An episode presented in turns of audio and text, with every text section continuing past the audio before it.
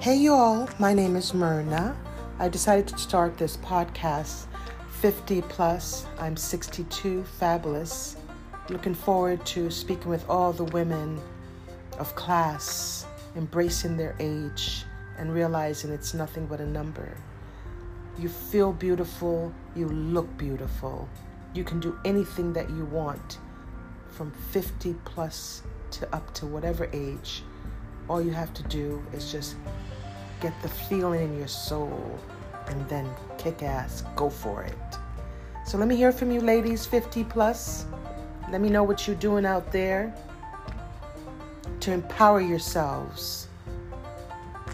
Please share. Blessings.